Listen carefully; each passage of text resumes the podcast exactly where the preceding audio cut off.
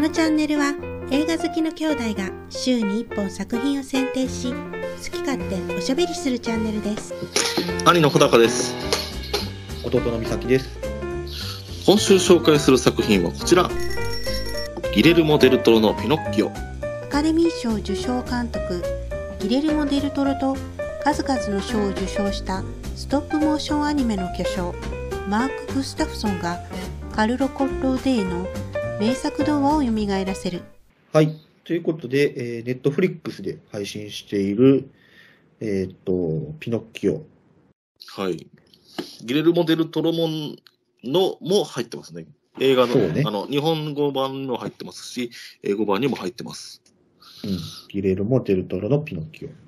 うん話もなんかちょっとなんか俺ピノキオの話ってもう覚えてないけどアニメ見たこともあったからクジラに飲まれるとか覚えてるけどなんとなくうん。うん。話もこんなんやったけど、ちょっとあんまり覚えてないんですけど、キングダムハーツでやったから、話しか覚えてないかもしれない。キングダムハーツでやった話だもんな。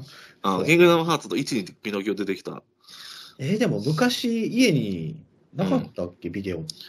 あったような気もする。俺なんか、なんとなく見た覚えがあるねんけど、やっぱでも、うんこれはあの、この公開用に脚本とかは多少うん。変えてるっていうか、えっと、そもそもうん。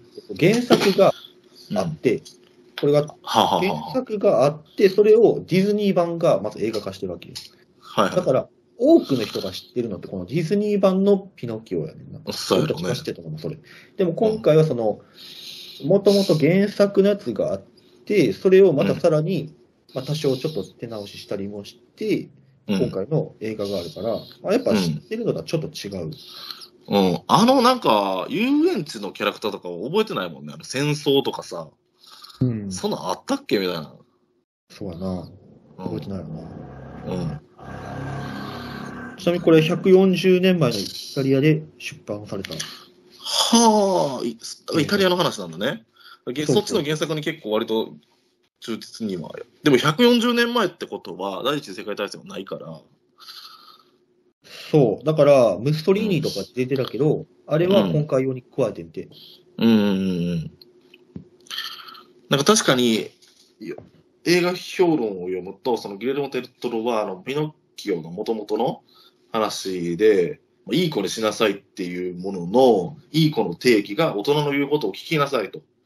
うん。きっちり言うことを聞きなさいっていうのが納得いかなかったらしくって、こういう話にしたと。で、そのムッソリーニ政権下の、まあ、うん上からの指示にまあ従うっていう価値観も多分入れてきたんだと。うんうん。だ結構このピノッキオは、あの、まあ、いろんなものに反発するうん。キャラクターなんだけれども、そういうキャラクターにしたと。いや、この映画やっぱ、てか、ピノキオっていう作品自体が持ってるんだろうけど、うん教育としてものすごくうん。よくできてるなって思うな、これ。あ、あこの映画がね。この映画が、そう、だから、うん。なんて言うんやろうな。まあ、嘘をついてはいけないっていう、なんかその、まそうね。うん。あ、ああいう価値観を、まあ、子供に見せるにはまあいいよね。確かに。うん。で、やっぱその、さっき言ったけど、うん。大人の言うことをうんただ聞くだけ。うん。ただただこう、いいことを聞いてると、例えば、悪い契約なんかね、うんだけサインしちゃうとかさ。うん。そう。じゃあ、なんか、お父さん信じていけばいいかっていうと、うん。まあ戦争の駒として扱われるようなことがあるよね。うん。うん。で、ちゃんとその悪いところだけじゃなくて、じゃあ、あの、不器用でなんか怒ったりするけど、ちゃんと愛のあるペペットうん。とかも出てくるよね。うん。だから、教育としては本当によくできてるなと思って見てた。アニメとしてもやっぱ面白いよね、これ。久しぶりに、うん、なんか、すごい。レベル高いなっていうふうに思ったよね。このネッストトフリックップアニメーションね。あれ見た？ネットフリックスでさ、入ってる30分のさ、うん。うん。ドキュメンタリーみたいな。ああ、いや見てない。そんなんあ見てない。見よあ、そうう。ん。み見るわめめっちゃ面白いで。あ、ほんま。もう、そういうのが俺好きやねんな、ネットフリックス。いや、わかる。いや、わかるこ。映画のえてして、えてして本編よりさ、その、そうやねさ、ドキュメンタリーの方が面白いよな。おーそうやね、めっちゃ面白いね。あ、そう映画の裏側みたいなのがめっちゃ面白くて、うん。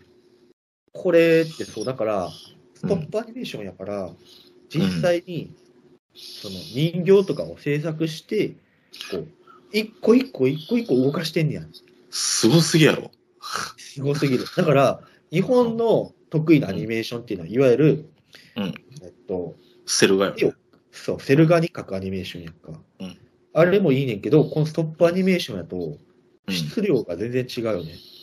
大変にやわな、そら。大変よ。せちょっとずつ、ちょっとずつ動かしていくんやろ？で、そのちょっとずつ動かすの、なんていうの、その滑らかさが、ストップアニメーションとは思えないんですけど、これ本当にストップアニメーションなんですか、これ？ぜひ見てほしこれ、い。これ、これ CG なんじゃないですか？ぜひ見てほしマジですか？い。いや、もう、だってこれ制作期間、15年やって。15年なんよね。あの開発費かかりすぎて。初め別にネットフリックスじゃなかったの。あ、そうなんや。15年前ネットフリックスないやろ。あ、そうか、ないな。途中で買ったんよな、これ。もうお金がなくなったから。うん。でも確かに、ピノキオとかだって木でできてるやん。うん。その質量の感じとか。うん。やっぱよく出るし、うん。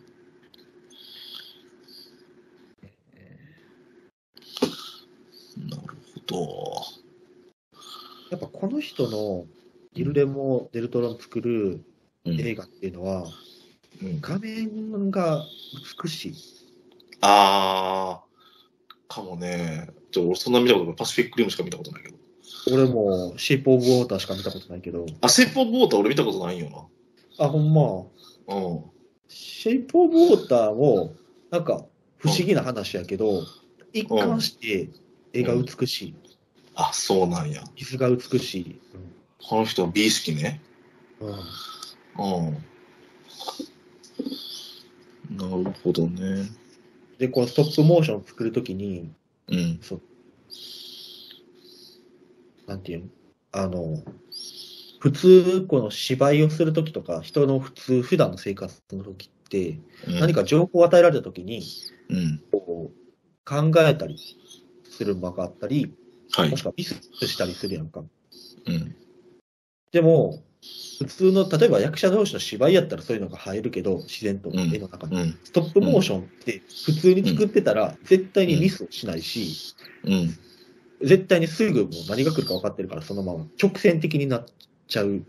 はいはいはい。はい。だから、あえてこの登場人物にミスをさせたりとか、ちょっと考える間とか表情をはいわざと作らせてるとかっていうのを見たときに、あはいあ、奥が深いというか、あおえー、それはぜひ見たい。あ、面白いな。そうです。確かに。難しいやろな。難しいです。これすごいね。ギレルモ・デルトロは、あんま見たことなかったけど、めちゃくちゃいっぱい作品作ってるようで知らんかったわ。めっちゃ作ってるよね。うん。これメキシコの監督やねんな。そう、この間バルドでも言ってたけど、メキシコの監督やで。でこの、これ、この人、アルフォンソ・キュアロンとアレハンドロ・ゴンザレス・イニアリっていうと、一緒に監督、制作会社作ってる、何やその制作会社。すごすぎやろ、みたいな。すごすぎや。す すごすぎない人が揃っとるやん、みたいな。メキシコってすごい映画監督いっぱい出てきてるんよ出てきてるよな。うん。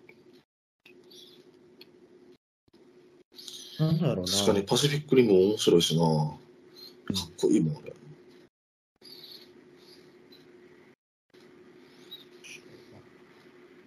音楽も木製の楽器しか使ってないねんて。あ、そうなん。うんキノピオらしさを出すために。うん。はあ。なるほどね。なんか確かにちょっと見たことないような感じでもあったよ、俺。このアニメ。うん。うん。いや、見たことない。これをストップモーションで映画を作ろうと思ったら、もうん。のすごい大変やし、お金かかるやろうなって思った。そうようん趣味でやってるちゃうな。ちょっとずつちょっとずつ。そうそうそう。それは全部、なんかスタッフ雇ってやらせんながんもんな。こんなもん、ギレルモ・デルトロがやってられへん、こんなこと。そういかに普通の生身の体でうん。芝居をするっていうのが、うん。まあ、なんていう、簡単って言わんけど、なんて言ったらいいんやろ。早いまあという、一応、うんそうよね。そりゃそうや。そう。コスト的には安いよね。うん。ああ、そうか。じゃあ、このゼペットとかも、本当に人形なんだ、これ。すげえ人形やな、これ。すっごい、あ、本当見てほしい。めっちゃリアリティ、俺、ええー、と、CG やと思ってた。ストップモーションアニメとか書いてるけど、ストップモーションどこがなんやろと思ってたんやろ どこ、がストップモーションなんやろって。あれ、CG やんか、と思ってたけど。そうだ。いやびっくりするよね。ああ。なるほど。ああ、ネットフリックスすげえな。すごい。結構話としては、うん。そうやな。まあ、知ってるっちゃ知ってるけど、うん。でもよかった。うん。ラストもよかったし。ラストもよかったね。うん。普通にいい映画だよ、これは。見に行って全く。映画館見に行ったと思っても全然損がない。全然そうはない。そううん。美しいってのは大事よね。確かにな。自分の子供にさ、うん。映画やったら何見せようかなとかってさ、たまに考えたりする。うんうんうん。例えば、トトロから見せて、うん、トトロ、うんうん。じゃあ、ラピュタ。で、うん。ナウシカ、もののけ姫かなみたいな、そんな感じの順番とか考えるやんか。まあ年齢的にはそういう感じでしょうな。で、まあ、そのストーリーの難しさっていうのもあるけど、うん。美しさ大事やな。大事。その、感性というかさ、うん。なんかそれこそさっき、オットタクシーでさ、なんかこの三谷由紀さんがさ、なんか育ちが良くてさ、なんかセンスも良かったみたいなのもさ、うんこともあったけど、それはあるよね、絶対に。どういうものを見てきたかっていうねう。ん。あるある。磨かれるよね。磨かれる。うん。やっぱ、汚いものって言うとあれやけど、そのうん。普通のものを見てたら、うん。そう養われないところは失あるよね。われない。そううんそうそう。